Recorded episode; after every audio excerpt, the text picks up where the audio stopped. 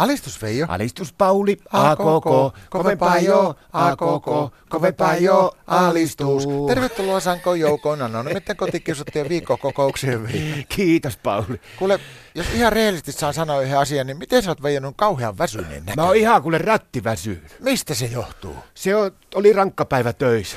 Töissä, ei kotona vaan töissä. Ei kotona paljon ollutkaan, ollutkaan muuta kuin käynyt pyörähtään töiden eläkeästä suoraan tänne kokoukseen, mutta se lähti aamusta, että mä arvasin, että tänään tulee vähän vaikeampi päivä. Mistä hän semmoista arvasi? Mä heräsin, mulla oli kato puoli kuuta, niin kuin normaalistikin soimassa kello, ja siinä heräili sitten aamupalan laitto ja aamutoimiin tuommoisiin kaikkia. Mulla on aina tapana laittaa tuo Radio Suomi heti aamusta päälle, että kuulee ihmisten porina ja muuta, että herää paremmin. Niin...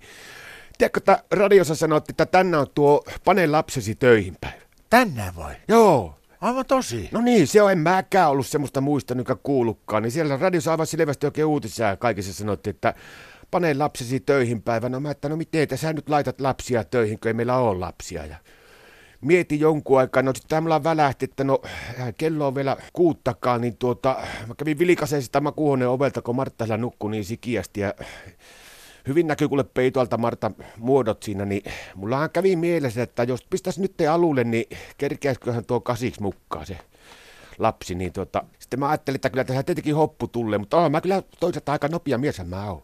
Mutta eihän se mitenkään mahdollista biologisesti, että kasiksi olisi ehtinyt ne lapset matkaa. No sitä mäkin ajattelin, sitten mä tulin järkiin, niin mä, että jos mä nyt jyräytän sen alulle, niin kahdeksaksi lähden sitten sen kanssa töihin, niin kyllä se on niin pieni vielä.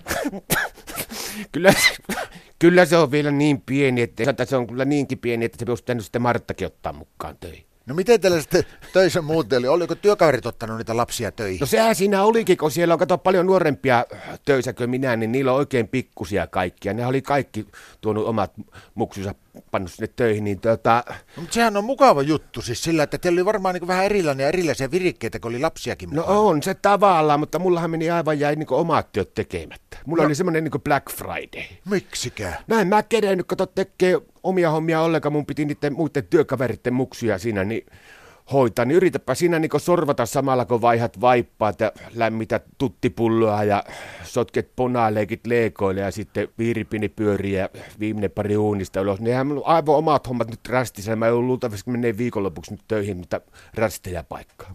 Miksi ne sinut laittoi sitten hoitaa niitä omia lapsiansa? No jätkät sanoo, että mä oon vähän semmonen, että semmonen titinanle olonen ja semmonen lutuun.